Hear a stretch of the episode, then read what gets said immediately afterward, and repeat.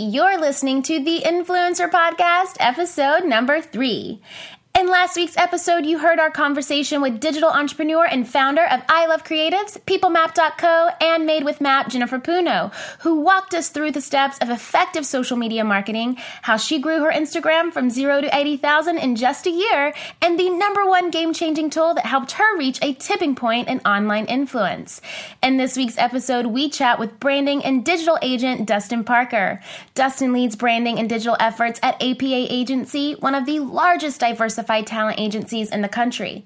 His clients include names like Shay Mitchell, Patrick Starr, and Blair Fowler, who have amassed a subscriber following of over 10 million just on YouTube alone. Dustin shares tips on how to start conversations with the brands that you want to work with today, why it's important for influencers to say no in order to grow, and four ways an influencer must stay authentic online. Welcome to the Influencer Podcast. Each week, Julie Solomon, a marketing strategist and New York Times best-selling publicist, takes you behind the scenes with successful influencers, bloggers, and industry elites in conversation to share how they engage, persuade, and grow their unique influence. Her mission is to share exclusive insider tips, wisdom, and action-based tools to help you strengthen, monetize, and build your own industry-leading influence. Hey, influencers, and welcome to this week's episode. I am so beyond thrilled to introduce you to my dear friend, Dustin Parker. Dustin is an industry elite as one of the top and most sought after agents in the business. Dustin leads branding and digital efforts at APA Agency, which is one of the largest diversified talent agencies in Los Angeles with headquarters in Beverly Hills, New York, Nashville, Atlanta, and London. Dustin's impressive talent roster includes some of the biggest influencers, YouTubers, and bloggers of today, including mega names like Patrick Starr, Manny MUA, YouTube sensation Blair Fowler, founder of Hello Gorgeous Angela Lanter, international vlogger Carla Solis, and founder of the wildly popular blog Damn Delicious Chungah Rhee.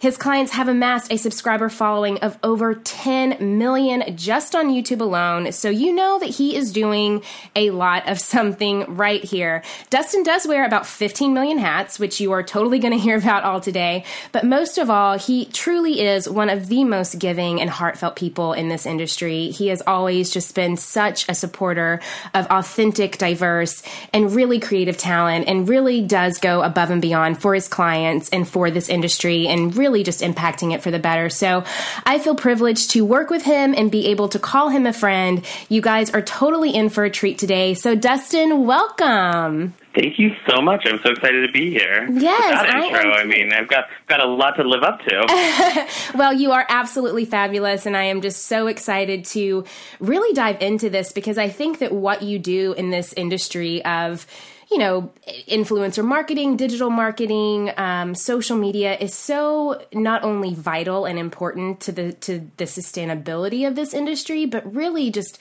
a cool and unique um, part of this um, of this business, and really one that I don't think a lot of people really fully understand. So I really just kind of want to dive on in today. And for those who are not familiar, and I know that I've just kind of like name dropped like nobody's business, but can you give us a quick background on how you really got to this fabulous status as an agent at APA and a little bit more about yourself, starting with really with what I want to talk about, because I know a little bit about it, but I want to explore it with your work in Las Vegas.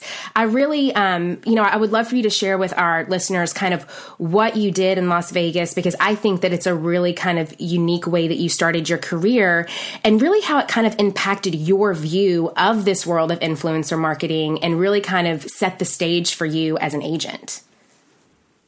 Absolutely, yeah. Um, so, you know, while I was in Las Vegas, I, you know, went to school for business slash marketing, and I started working uh, at nightclubs doing PR on their, you know, red carpets, producing their red carpets, working with a lot of reality stars, you know, back in the day um, for nightclub appearances and paid social. And that really opened up my eyes to kind of what this space really has, where there is a huge influence with some of these stars that, you know, come off of these great shows. You and I know that we love. And it's it's one of those things that, you know, they they they tell their audience something, their audience listens, their audience trusts them, and and I knew there was something there. And so from that, it stemmed to, you know, me wanting and, you know, kind of getting that urge to be in the entertainment industry. So I came out to LA and, you know, found APA and I found an opportunity here because they really didn't focus on, you know, digital first. They they had the reality star kind of roster. They knew what they were doing with the likes of, you know, many of those housewives that we love and follow to, you know, the Kardashians and a few others. And it really helped me open my eyes about kind of what what the the power that they had via their social, and that just stemmed into kind of like exploring, you know, the beauty world on YouTube, exploring the food world in regards to blogs, and just that lifestyle space in itself with you know these these folks that have such massive audiences that you know these people trust them and they want to know what they're wearing and what they're doing. And you know they they want they aspire to you know I don't want to say aspire. I think it, it's definitely an inspirational element that you know, these people really trust that they're doing the best that they can and that they're going to provide their audience with, you know, the best products, the best services, the best restaurants that they're going to, the best ways to do things. Um, and so for me, it was really honing in on that beauty, food, and lifestyle space for our department here at APA because it's the it really is the DNA of our department. And so we, you know, found you named them off, but we found you know really great creators within those spaces that you know we have a passion for, we want to work with, and they also have a passion for and want to you know do really great business. So it's just you know really pinpointing those types of creators that we want to work with and helping them build their you know build their futures that they want.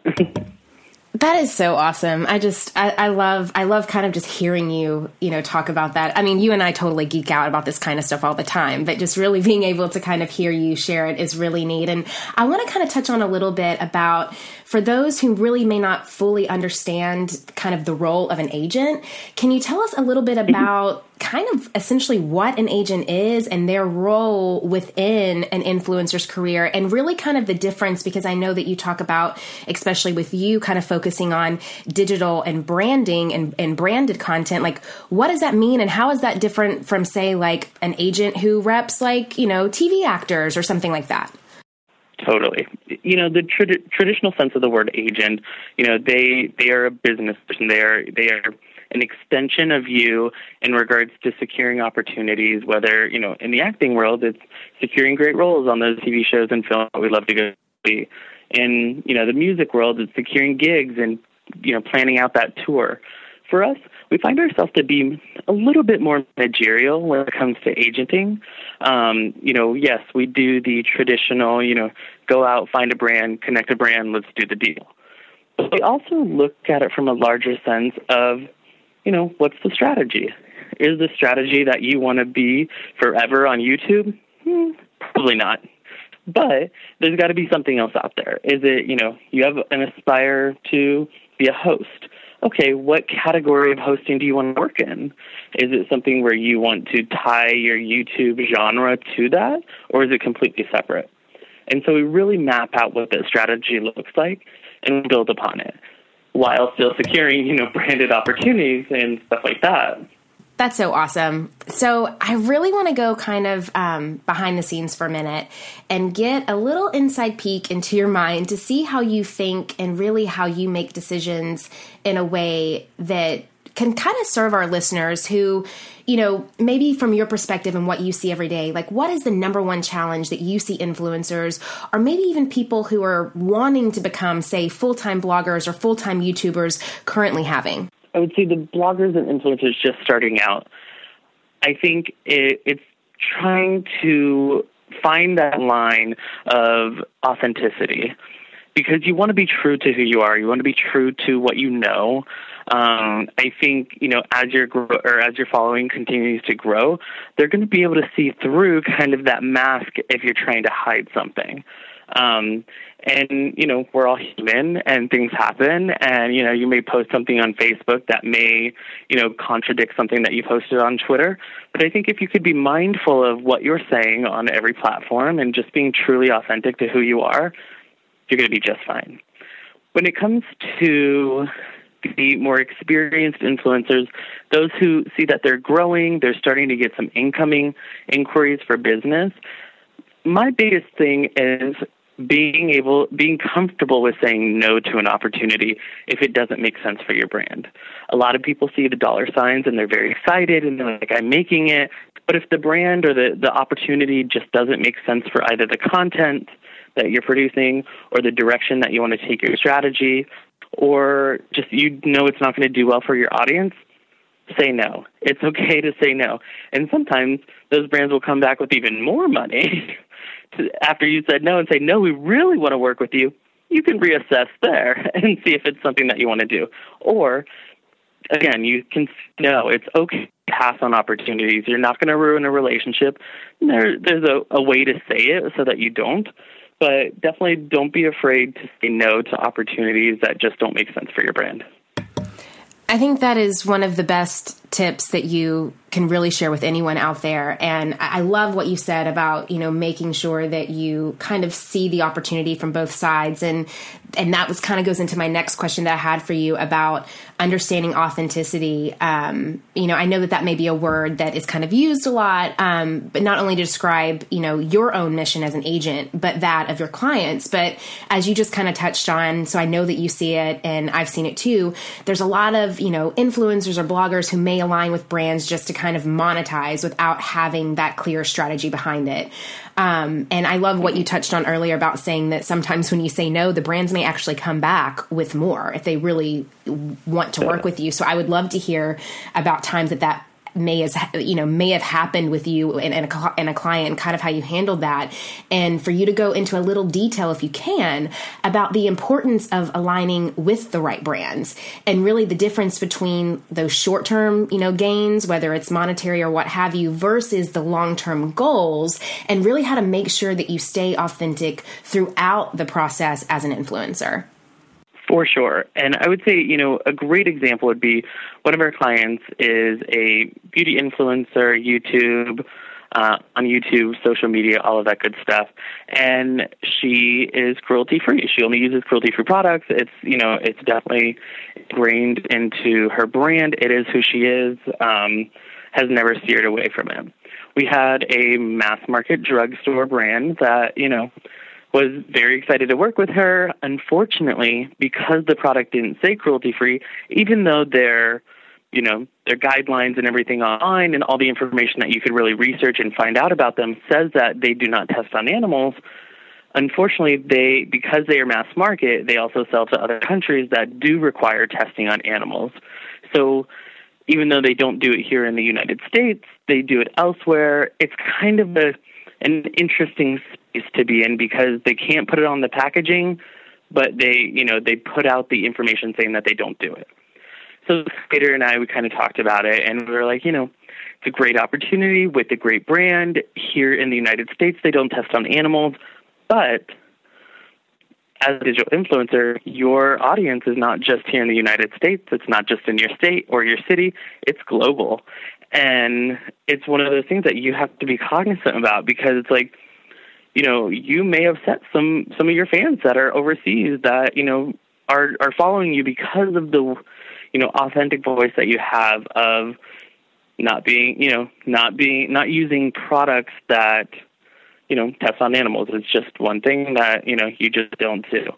And so we had to say no to the deal. The the client was, you know, frustrated, but you know, we had to remind her that it, it's not a very centralized local business. You are a global business. You're talking to people in multiple countries that don't always, you know, don't speak the same language, but they, you know, have subtitles and, you know, they have access to you know devices that translate and it's like you you just have to be cognizant of those those kind of, of your reach really you have to be cognizant of your reach and so i think it's it's one of those things where you know that authenticity really shines through do your research with the brands even if it's you know a brand that you love and you've loved for years and your mama used it and everybody did you have to make sure that you check it out. It's something that is true to you, true to everything that you believe in, and your audience is going to remember if you said that you hated that brand two years ago and now you're working with them. So always remember that too. My friends, have you ever thought that you have done the hard part? You have started your business and you have taken that leap from belief into really stepping out and claiming a vision for yourself. But you know that if you want to make money doing what you love, you need other support. You need to grow. You need to scale. You need a marketing strategy. You need a lot of this stuff. Now, of course, I talk so much about these things, right? Like how to identify your target audience, where to find them, which marketing channels to focus on. So you're really making the most out of your budget. And of course, how to use things like data to set goals. But there's another great podcast that I love out there that also talks about this stuff. And it's called This is Small Business. This is Small Business, an original podcast from Amazon, answers so many of these kinds of questions. Whether you're dreaming of starting your business or you're looking to take a part time side hustle full time, or maybe you're a few years in and you're ready to scale, This is Small Business is going to give you the practical tips that you can start using today. And I know that if you love these topics on my podcast, you're going to love them on this one too. Make sure to follow This is Small Business on Apple Podcasts or Spotify so you don't miss these fantastic episodes. And a big thanks to This is Small Business business for sponsoring the show. I think that that's such an important thing that you just touched on. And, and, and it's why having someone like you on an influencers team is so important because a lot of times influencers, they don't, they're not thinking in that sort of way, you know, kind of in this behind the scenes overreaching strategy kind of way. And especially when you talked about global influence. And, you know, that's another thing that when you have, you know, these influencers out here who are using these social media platforms that you can literally tap into on a global global scale, you do have to be very, very mindful of that. So I think that that is such an important takeaway that you just shared with us. And also, you know, one of the things that I really do find so fascinating about your job is not only your amazing clients, but your relationships with some of these really massive brands. And I know that you've worked on campaigns for brands like Maybelline and Garnier and Target, just to name a few, but I would love to hear from you on what you think is I don't know, like the secret to influencers getting in front of brands in a way that really makes an impression and kind of makes the influencer stick out among the massive saturation that there is in this space? For sure. Um, I've always told people, you know, if it's not a, a relationship that we already have with the brand, and even if we already do, I tell all of our clients have conversations with brands. They're happy to talk they I mean you have access to you know Instagram and direct message and tweeting at them and you know other means of communicating with brands, tagging them, letting them know that you use their products. There's nothing wrong with that, and that's a great way to you know for representatives to you know to take it back to the brand even if there is a relationship because we say hey you know, Manny loves that brand, or Angela loves working with you guys. Look, I can show you. And so I think that's the biggest thing. Don't be afraid to have a conversation with the brand that you love. If there's an authentic, again, I'm using that word again, if there's an authentic relationship there that you, you know, you love Clairol, you want to use them, you want to talk about them all day long, tag the brand, let them know, look what I just did to my hair because of you guys. Thank you. And, you know, just continue those conversations. I think that's a wonderful takeaway. And I think that that's something that a lot of times people just, I don't know. It's it's always so funny to me that I think just kind of it's like social media is a place that we are supposed to connect with people, but yet people are so terrified to like actually have a conversation with people on social media sometimes. So I think that it's it's so important to remember that and be mindful of that. And I would love for you to also share if you can, what are some ways that influencers can kind of best prepare and prep themselves to make an impression on a brand. Um, I know that you talked about just kind of like, you know, have conversations with brands. You can find them online, you can find them on social media. But do you think that creating things like press kits or one sheets or the About Me pages on your website, are those things really important? Absolutely. I think those are all tools. Everything that you know, everything that we talk about are tools for this, you know, grandiose, hopefully presentation to a brand and turns into an opportunity. You know, I, I feel like a good one sheet a little bit of information about you, why you started what you're doing, because I think that's a great great thing that brands love. They love a good story. Um, marketers are storytellers, so they need a good story to play with. It may not be the great opp- greatest opportunity now, but it could be something down the road where they're like, you know what, Mother's Day is coming up. You have a your mo- you started your channel because your mom told you to find something that you're passionate about, and this was something that was passionate to you. We want to do something with that. So it's like find those stories and feel free to like you know customize your one sheet for each brand because some brands have a greater you know tied to Los Angeles, for example. Say that now living in Los Angeles, if you don't live here now, or you know was born and raised in Los Angeles, now I moved to you know wherever. So try to you know customize those one sheets, provide some data. Um, I don't think you need to go too far fetched into the data because there are enough tools out there. These brands are smart enough now to look up, you know, follower count, engagement, all of that. It's readily available. So really, just tell your story with your one sheet. Um, if there are certain facts about you that they should know, um, I think that's important. I think if you have a family, you should spell that out. If you have pets, you should spell that out. People people are looking for their ideal customer within you. And so if you can provide that, you know, hey, look, I'm the all American girl, husband, two kids, and a dog, hey, that's their target audience. So you look perfect to them. So I think really spelling it out on a one sheet is perfect. That is such awesome advice. I just I, am just soaking this all up. You know that I totally geek out when you when you talk agent to me. I love it. yes.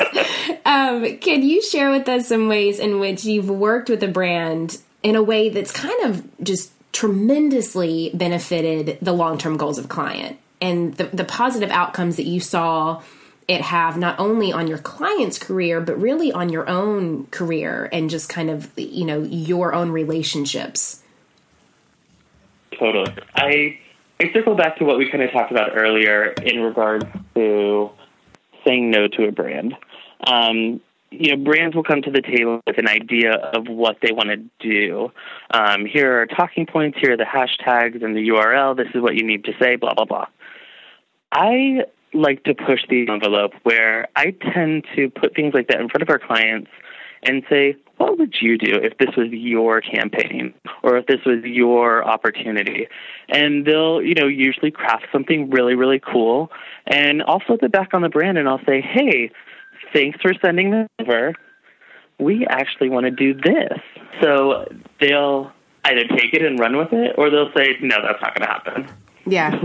That's no, that's so smart. That's such a good, such a good takeaway. And you know, I know that we've talked a lot about the brand side of things today, but I also want to talk a little bit about affiliate marketing.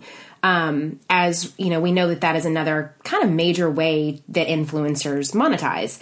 Um, but I really want to know your perspective on what you think is kind of like that happy balance between the two and how can an influencer really utilize affiliate marketing in a way that works for them and not against them. And, and what I mean by that is, you know, you'll see influencers out there and they'll kind of just get so inundated with using affiliate marketing and using their links that they kind of just become this like walking billboard ad for an affiliate marketing company. Um, so I would love to kind of know your thoughts on that and, and how they can they can use it so where it kind of really supports their brand and it doesn't become their brand. For me, I think it's you know get creative, get creative with the content that you're creating. Um, I know for affiliate marketing, it's very important for you to use you know specific links and you know coupon codes and all of that, but I, I feel like you can really hone in on you know, if it makes sense to do something on Snapchat or if it makes sense to do something on Instagram stories, which is huge. Um, I think maybe trying to play with the different platforms because I think it's so typical of people using, okay, here's my, you know, and I don't want to call out who it is, but it's just like, you know, here's my, you know, I like this, so you should know it um, post. So, you know, go check this out, blah, blah, blah. I think, you know, again, everybody has their their place in the field. But I think there are smart ways, you know, integrating it into a YouTube um, video, integrating it into some of these, you know, platforms that don't last, uh, or the content doesn't last that long, um, just so that it's not too much in their face. Um, I also think don't let those programs take you away from being, I'm going to say it again, authentic because I've, I've seen it day in day out where it's like you know these these affiliate marketing Yes. companies god bless them because they will say oh cool go do this and you're going to get an extra you know percentage this week. And i see the same posts from the same ladies and gents mm-hmm. and i'm like oh y'all are trying to get extra 20% i get it. But it's like don't let that dictate you know your content. If there's an authentic way to you know, integrate it into your content cool. If there's not you don't don't don't get hungry. I think that's the biggest thing. Is just like you know The be able to thirst is be like, real. cool thanks. Exactly. Exactly. It's like just you know let it let it be. Let cool thanks for sending that. Mm, doesn't work out with my you know series that i'm doing this week or what i'm ha- you know what's going on on my youtube channel this this month but thanks Yeah, no, 200%. And, and that kind of goes into what I want to touch on a little bit more when it comes to the authenticity and saturation, as I feel that those are kind of like evil twins in a lot of ways. I mean, so it's like, what are things that you notice when it comes to influencers that do seem a little too forced or, you know, imitated, you know, whether it be their brand or their look or their concept? And I, I want to know more importantly, because we kind of just touched on what some of those things are, but I really want to know from you, how do you think that that impacts the industry as a whole? You know, I I look at some, and there are a ton of folks out there do a ton of branded content, some of my clients included, and I always ask, is that helping you get to the next strategy or the next goal? Is that a part of that long term strategy? If it's not, why are you doing it? Because no one wants to see ten posts about the same brand. You know, it, it gets cluttered. Are you are you you know being your audience? Are they leaving because they're like, oh, you're just now a commercial, and I'm, you know, what are they getting out of it? If there's an entertainment factor, cool. If there is a education factor, awesome. If they're not getting anything, they're just getting blasted with ads. They're gonna leave. They're not gonna be, you know, they're not going to be, you know, your champion or your cheerleader. They're going to, you know, cool things for the content. Bye. They're not loyal. They're not. They're those are not the type of people that hit that subscribe button that want it, that are in in it for the long haul. If you know what I mean. Where I think like that's so they, smart. Yep. yeah, they're. I, I see it all the time with like large do videos. It's like cool, that person got a million views on that video, and their subscriber count is low, and it's like, hmm, cool, that was one in a million. That's great for them. Like, cool, you were able to get a great viral video that went crazy. But where's your audience now? Where'd they go? Like, I can't, I can't take that and sell it to a brand of a longer term strategy because they're going to be like, hmm, that was a one and done. That was real quick. It didn't last. Whereas all those folks that were viewing that video are gone. They're off to someone else's crazy video that went crazy viral. I just think it's it's one of the things you just have to, as you as you agree to do these branded opportunities, take a minute, sit back. I always tell clients if they have a question or if they're kind of like, mm, I don't know if this is the right, sleep on it. Let's let's you know take a sleep. We'll think about it. We'll talk about it tomorrow. And if it still makes sense, then okay, cool. We'll make we'll go forward. If it doesn't, it's okay. The power of no is how I run my business. So I want to also um, chat about kind of if you can share a with us a shining moment in your career thus far you know what has been that one campaign that you have landed a client or something that you were just like oh yeah i'm awesome i'm amazing you know i nailed this and what kind of impact did it have on their career You know, every campaign is great. Um, I would, course. I don't. I wouldn't do a deal if I didn't believe in it. But Right. I I love the campaigns that come from you know really taking the time to hit the pavement. Client and I arm in arm, and we go into these meetings with the brands, and we're just telling our story. You know, I'll talk a little bit about like the business side. They'll talk about the creative. We leave there and we continue following up. We have great conversations with the brand even after that like main kind of meetup. And then here comes this great offer. And it's like that's why we did that. That's why we do you know the groundwork. That's why it's important for clients, you know, when they when they come into like when they come become a client of ours, it, it's a good like two to three months before they're like, cool, got a brand deal, blah blah blah. No, it's we're sitting down, we're talking about strategy, we're taking the meetings with the brands that they're interested in, and we're telling their story because the brand only sees what they what you put out there. And if they don't, you know, they don't know that you don't have a dog or they don't know you've got two kids and that you are cruelty free and that, you know, all of those things, they may not know because they don't have the time to watch every single one of your videos. They may see one or two videos, a couple of snaps, and an Instagram post, and like, cool, I think I've got a good picture. She's not the right fit for us. No, no, no. Let me and my client come in and tell you our story, and she's going to be the greatest fit for you ever. So I think for for that, that's that's huge. That's that always brings me so much joy because I know it works. And so when I take a client, we go do meetings, the deal comes in. That's the reason why. So it's like would would people talk about you know hard work and like it's all about the hard work. It it really is. It's about putting your foot to the pavement, walking up to those brands, saying, "Hey, I'm going to do business with you, and this is my story." And then here comes those offers. That's what. That's why I wake up every day. Oh, that is such amazing just insight. And I love what you said a little bit earlier about, you know, are you entertaining them? Are you educating them? Are you inspiring them?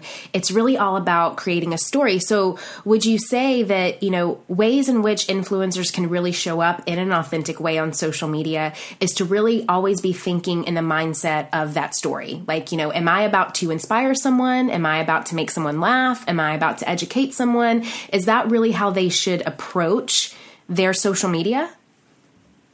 Absolutely. You're building a community and you want that community to grow up with you. You know, a lot of creators, you know, say like six to eight years ago when this kind of like really started taking off, you know, they they were young, they were super young, they're, you know, maybe a couple last couple of years of high school, um, getting ready to go into college, and they documented that. They they grew up with their community. They took them along for the ride, and you know they were their audience was also going through the same struggles. Ooh, puberty. Ooh, my first boyfriend breakup. Ooh, these clothes don't fit, but I want to fit in them because they look so good. And so it's like taking these people along for the ride is one thing. But you know, just talking at them, you can't do that. You you have to integrate them. Whether it's you know really cool opportunities for you to meet up with fans, really cool opportunities for you to you know do sweepstakes and like keep them engaged and you know make sure that they feel a part of your family. I think it's so important. And then like you talked about, it's like the entertainment aspect of it as well. It's like why are they coming to your channel? If they wanted a talking billboard, they could you know ads play before every one of my shows that, that I watch on Hulu. So like if I wanted to, if I wanted to connect with those guys, I'll just do that. But if I'm coming to you, like actively coming to your page, wanting to see what you're talking about, wanting to see what you're doing, I better get something from this. Like I, I want some entertainment. I want to know what's going on. I don't just want, and I see this all the time. Creators on Snapchat laying in bed just telling me, "Oh, hey guys, this is what I'm doing." That's boring. I don't want to see that. totally. No, and I loved what you said about like you know if I if I want to see that, I'll just watch a commercial, you know, on my Hulu, and it's like who of us actually exactly. watches Hulu or watches TV to watch a, watch a commercial? Like none of us do. So why would we want to see that on mm-hmm. social media? It's it's so true. Exactly. Um, well, okay. So I'm getting down to the loaded question here. Um, how does someone, a blogger, influencer, YouTube, even go about finding an agent?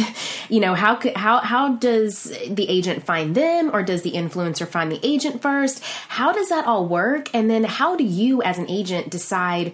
Who to take on as a client and what are some of those key must haves or essentials that that influencer needs or kind of what needs to happen first before you can really get serious about taking on a potential client? Totally. I'm going to reverse engineer it just a little bit. First is always be authentic because i'm going to look at everything that you've done. And so if i find something where you're talking about you know XYZ over here, and you're talking about blue, yellow, red over here. I'm like, girl, that doesn't sound right, and you're not being true to yourself. You got some bad advice. Right. Um, number one.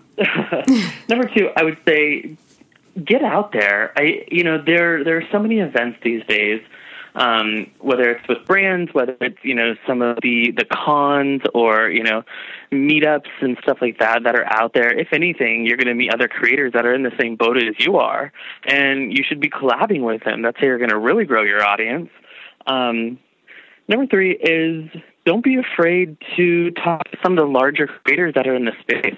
I, I see it day in and day out where, you know, they're they're still trying to create really cool content too, and you may bring something special to the table that they don't know about, and they'd be like, "Oh my gosh, that sounds great," and you're like, "Oh, I only have a thousand subscribers." They're like, "I don't care. That's cool content. Let's do this." Those are the people you should be talking to. So walk up to the Manny's and Patrick's and say, "Hey." I love that video you did with that cat eye. I've got a little bit of a twist on it. I have to do a collab. Nine times out of ten, they're going to say, "Hey, that sounds great. Let's talk about it." Sometimes, you know, depending on where they're at within the element, they be busy. They, you know, things are happening, but don't be afraid to talk to other creators, especially in those safe spaces like, you know, at some of those conventions and you know events and meetups a lot of them are super intimate and you have the opportunity to go up to larger creators and try and build that relationship um, so that would be kind of like the how to get to a point of like being on my radar um, for us the way we try to go out and find talent i always like to you know and we've talked about it way in the pack way in the past where the way my roster works is I like to find the holes. I like to creators that you know I, I don't want to have two to three of the same people. It's not fair to them. It's not fair to me. Um, I, I like to find folks that are different or have you know a different point of view. Um, it, it, it's interesting because we we don't have the same creators, but a lot of our creators do very similar deals um, just because people are looking for that. People are looking for diversity. They want, you know, your good old girl next door. They also want your boy that wears makeup. They also want, you know, somebody who travels internationally that has a family. Um, they have to hit all those points too. So why shouldn't I build a roster that can do that for them? Um, so for me, I think, you know, if somebody came up to me and said, "Hey, I've got a great, you know, channel. I've got some great socials. Um, I'd say, hey, do you have a husband? Do you have a dog? Like that's. I'm not even going to look at the content first. I want to see what they're all about. I want to know like what their story is because that's what I'm selling in the room. I'm not selling a social media platform. I'm selling them. That makes so much sense and I loved what you said about the collaborating and really getting out there and kind of you know, that's kind of a way that, let's say, if there's an influencer out there that doesn't have representation, those are some kind of tips that they can do to try and connect either with brands or companies or potential, you know, other influencers to, to collaborate and really kind of start legitimizing their career more, wouldn't you say? Absolutely. And that's how it is in this space. It's everyone's trying to look for the new, cool, best content to go up. And maybe they just they're just not thinking of what that that cool trendy piece is going to be next. And another creator comes up and says, "Hey, I want to, you're you're so good at eyes. I'm great at lips. Why don't we collab and create this cool look? Put a little bit on your channel, put a little bit on mine. You're cross pollinating the audiences, which is great for your traffic, but you're also giving your audience something different, and they love that. They, I mean, we're we're in such a early stage of content creators. You know, this hasn't been around long. There's no proven strategy. We can all talk about great practices, but we're all throwing spaghetti at the wall. And so it's like, you know, if we can throw something different at your audience and they're in love with that, that may just open up a whole nother avenue for you of like, oh, they want to see other people on my channel and they want to see my looks on those people. Let's do that. So who knows what those conversations could turn into. That's so smart, and I love the whole the whole phrase of just throwing spaghetti at the wall because I think that that's a lot of uh, a great analogy to use because there's a lot of bloggers or influencers or YouTubers out there that I even come in contact with, and they're always like, you know, well, you know, when it, you know, what makes a brand choose to work with one influencer over the over another, or what's kind of that, you know, really that winning factor when it comes to you know landing deals? Is it the powerful agent? Is it the massive following? Is it being able to garner media and press? Is it a mix of that or none of that? And my always answer is like. I don't think that there is a perfect answer. You know, I think that we're all kind of in this game together, really testing a lot of different things out to see how we can make the spaghetti stick. So, I mean, would you kind of agree with that, or do you have any other, um, you know, kind of foresight into that as well? No, I totally agree. There's a lot of different factors. You know, how did that person who's making the decision, how did they wake up this morning? I mean, to be really honest, that's that's a factor. Did are they having a good day? If they're not, then whew, my client's definitely not going to get the deal. Um, you know, how do how do your tools look? Is your one sheet on par? Do you have updated photos? You know, are, are all your stats on point? You know, is is it customized a little bit to that brand? I'd hate to send a one sheet to a food brand that I customize for a beauty brand. It's not going to make sense. You know, that on top of what does your follow up look like? Are you annoying? Are you um, you know assertive? Are you aggressive? Are you not following up at all? There's so many different factors that play into how do I get that deal. Um, I think when it's meant to be, it'll come. Um, you do everything you're supposed to do. You follow the tactics. You do, you know, you follow your strategy. You're authentic. There it is again. Um, those opportunities will come. I think it's you know it's just a matter of time. Some people are are getting brand deals when they really shouldn't be. They're still trying to build out and figure out what their content's supposed to be, but they've got some brands coming in and they're like, "Cool." I, I hate to say, it, but I feel like that brand's probably dictating what direction they're going in regards to their content, and it may not be the direction that's you know uh, the overall strategy. It may not fit. And so I'd hate for someone to work for work with a brand that you know maybe they have a, a decent sized following and the brand's going to pay them a good good chunk of money and they feel like cool i'm going to do this. It doesn't make sense. Why would you jump into that? That's going to take you off course and somebody like me i'm going to go back. I'm you should see some of the videos I've reviewed, but it's like I, I go back to your very first videos and I try and skim through all your content. I want to see who you've worked with, who you haven't worked with. Why'd you do that video for that brand? That doesn't make sense for your strategy, and that's a red flag for me. So if you want to work with somebody that you know wants to work with you, make sure that you're being really honest with who, what you're trying to achieve. Because if you're not, it's going to show through, not just through your content, but the internet doesn't lie; it's out there. Oh, that is such such good wisdom, and I I really what you said about you know people are out there doing brand deals they really shouldn't be is totally just hitting the mark right now with you know even what I just see as not only you know a blogger and an influencer but just as a consumer and i think that that's a lot of the issues that you have kind of some of these these newer influencers coming up with the smaller followings and they just immediately start to compare because they see these people that are you know getting all of these brand deals and they don't really seem to have any form of strategy. And and I'm like yeah but what's going on today may not be going on you know 6 months from now 3 years from now 5 years from now you know? So you really do kind of have to have to think about that that that long term you know uh, strategy there and, um, you know, I know that for you as an agent, a lot of your secret lies in your strategy. But for our listeners at home who may be getting stuck on that idea of strategy and can't really figure it out for themselves of what really works, what advice do you have for them? And how can someone who doesn't have a team start to strategize? Is there like one tip or one first step that they can take?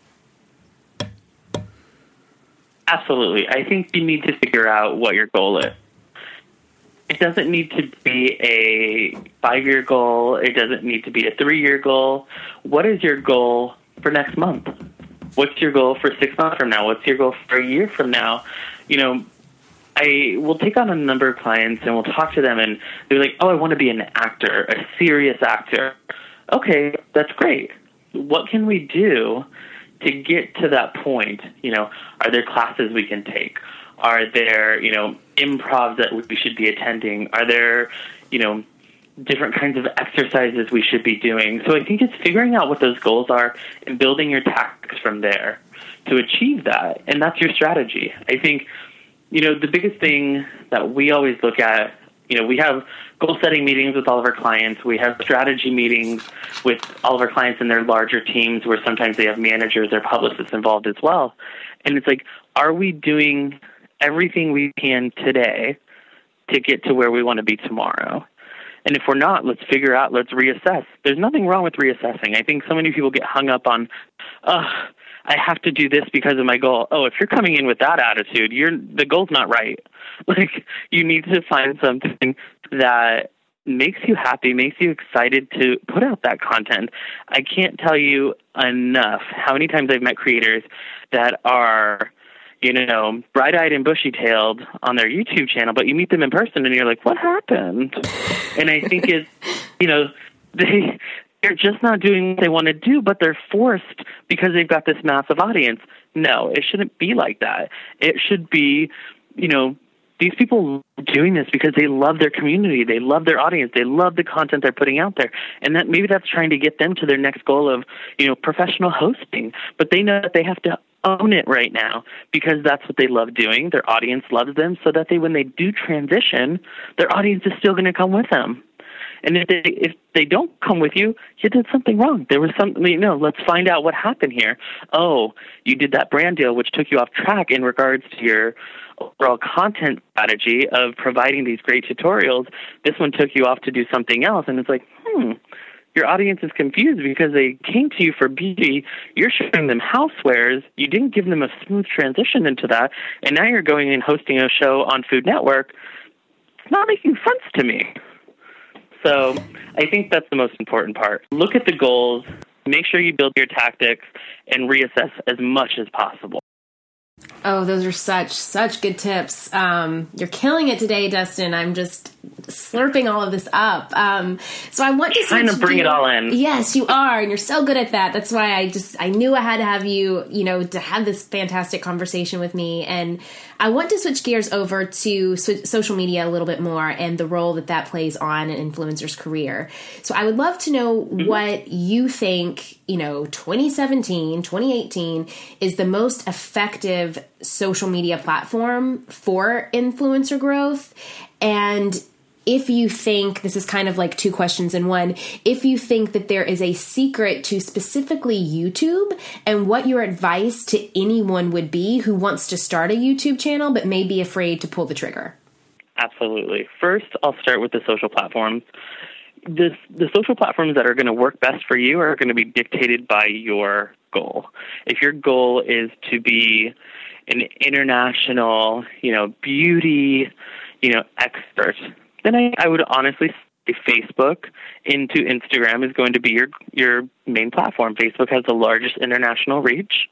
Facebook's available in a ton of countries that, you know, Twitter and Instagram even and Snapchat are not available in. And, you know, the traffic doesn't lie. You you can look at the analytics and tell that. Um, so that would be, you know, one scenario for, you know, what platform is best for me. I, you know, from a personal standpoint, I, I love Instagram. I love the ability to, you know, share photos, share videos. I we do some really cool branded content with the new slide feature. Um, I, I love messaging people that I may not have a you know a relationship like we do, but I can talk to folks from other countries and you know other areas of the business and just hit them up on there. Um, I like the functionality between Facebook and Instagram. But you know, for me, I I see where Snapchat could be super important. I I don't think the strategy for Snapchat is really solid yet. I think you know because there's so much data that's not available to the general population. It, it, it's hard to to measure it, and I I'm a, I'm a measuring fiend when it comes to like data. So if I can't measure it, I don't want to do it, and so Snapchat still has me up in the air. Um, Twitter, unfortunately, great for conversations, but the traffic's just not there. Um, so Facebook, Instagram, super important. High drivers of traffic. Um, if you have an outside like a blog or something like that, Facebook's great for that. Um, I also think Facebook is stepping up their video game, and they're going to give YouTube a little bit of run for their money. So I think you know you utilize the Facebook Live feature. It's great to build your Facebook page if you haven't been able to do that. I know I'm giving a lot out there, and I apologize, but it's just like as it comes. Um, and then for YouTube specifically, YouTube's algorithm is everyone needs to remember that YouTube is a search engine. Um, their algorithm changes more often than I think I change my pants, but I, I feel I feel like it changes so often and frequently, and you have to adjust with it.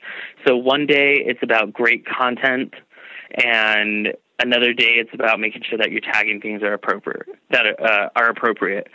The next thing, the next day, it could be you know, are you talking about something topical? Are you talking about something red? Like it really just depends on on where the algorithm is that you know week.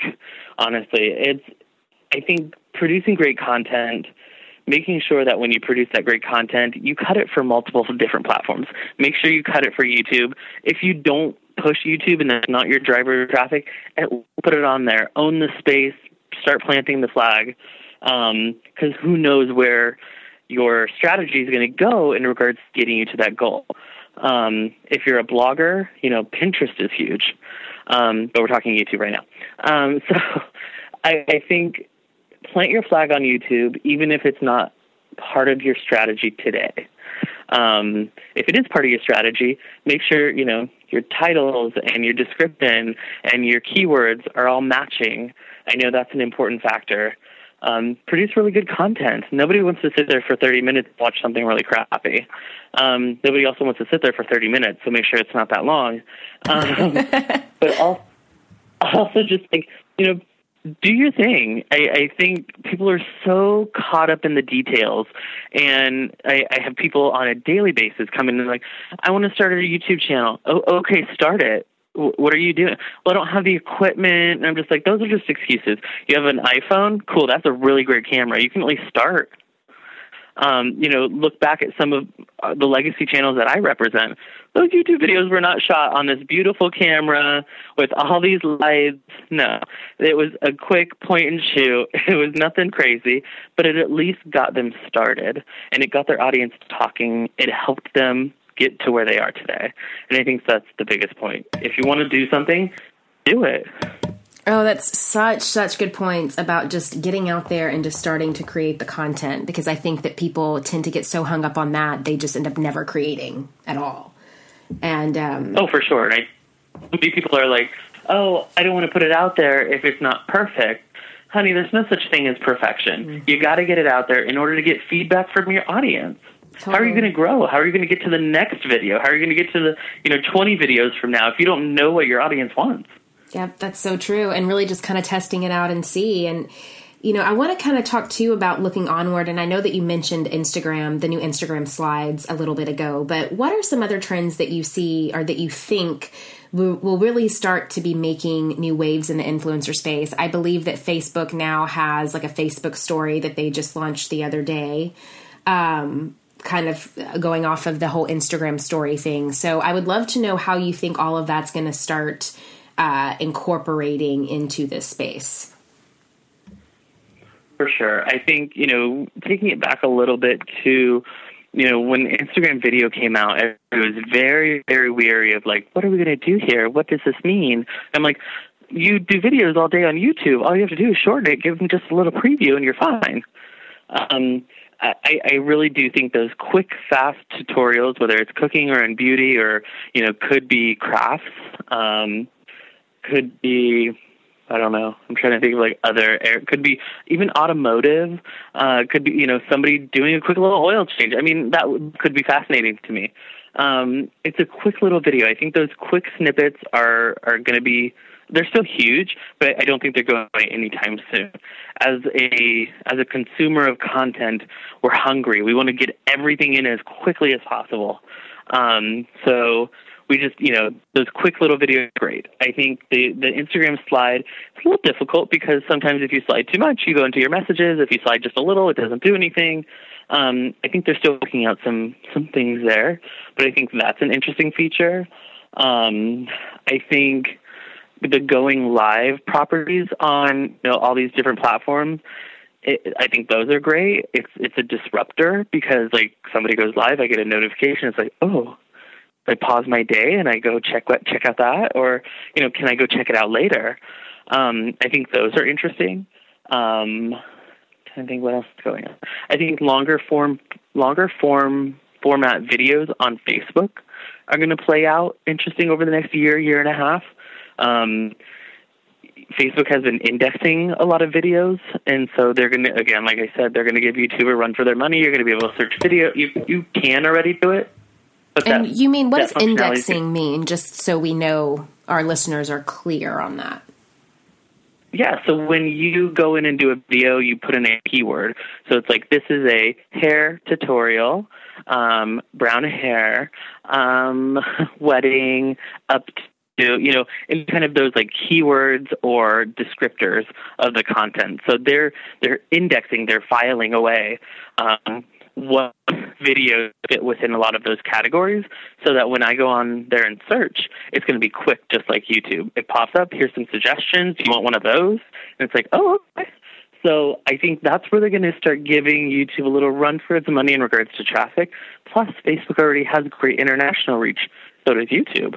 So it's going to be interesting to see how that plays out. So I like to tell our creators if you put up a YouTube video and that's your main source for traffic, um, maybe do a behind the scenes video or something a little different that you put on Facebook, just so that you're hitting both kind of audiences with similar content, but each are giving a different point of view. So it's like, here's the finished product, here's how I made it.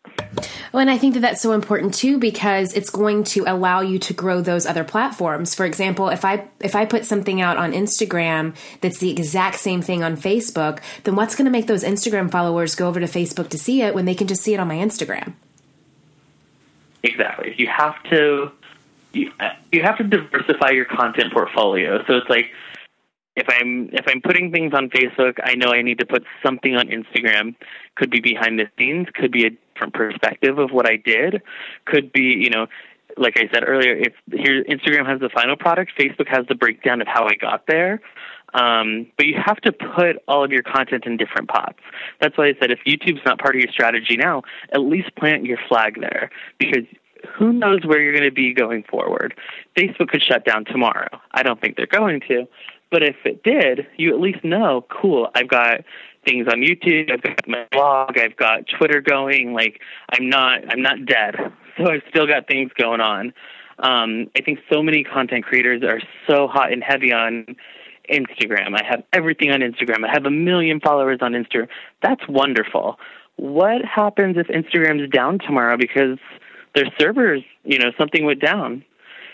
What does that mean for you? And so it's like I, I, I always like to poke holes in strategies because that makes you think and it makes you kind of reassess, which I think is so important to grow.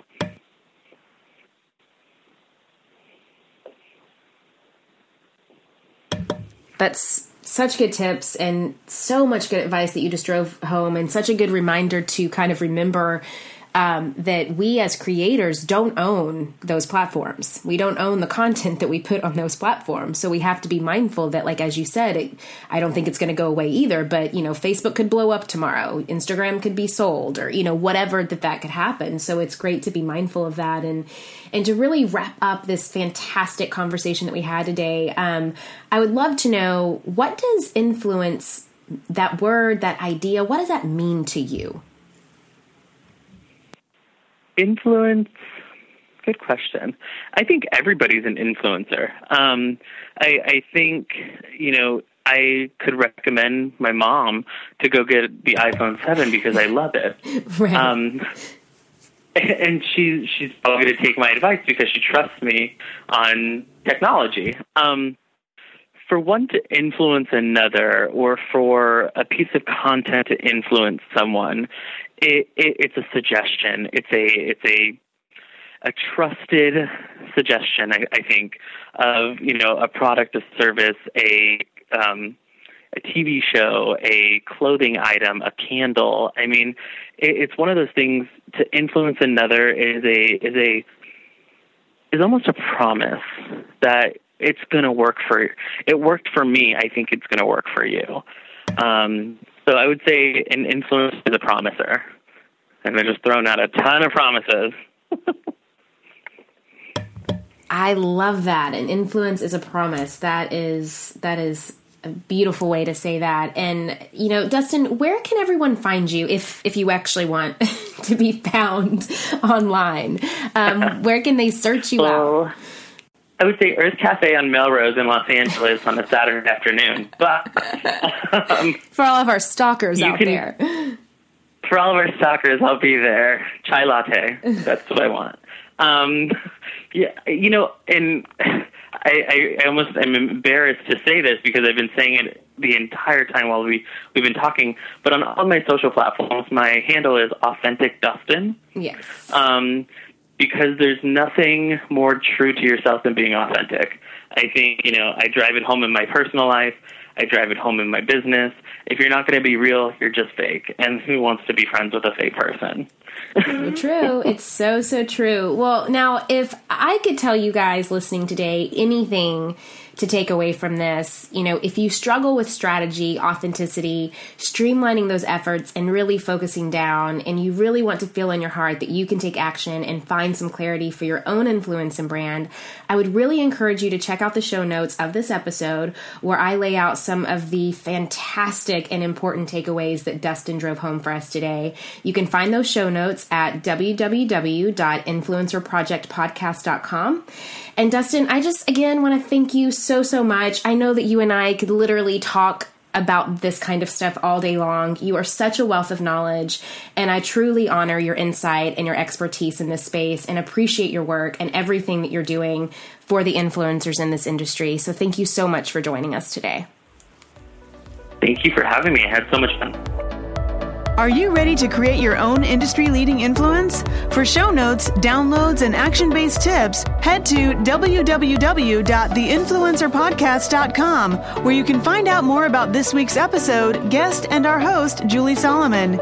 If you enjoyed this week's episode, please take a minute to go to iTunes and leave a review so we can help other influencers like yourself build their own successful business.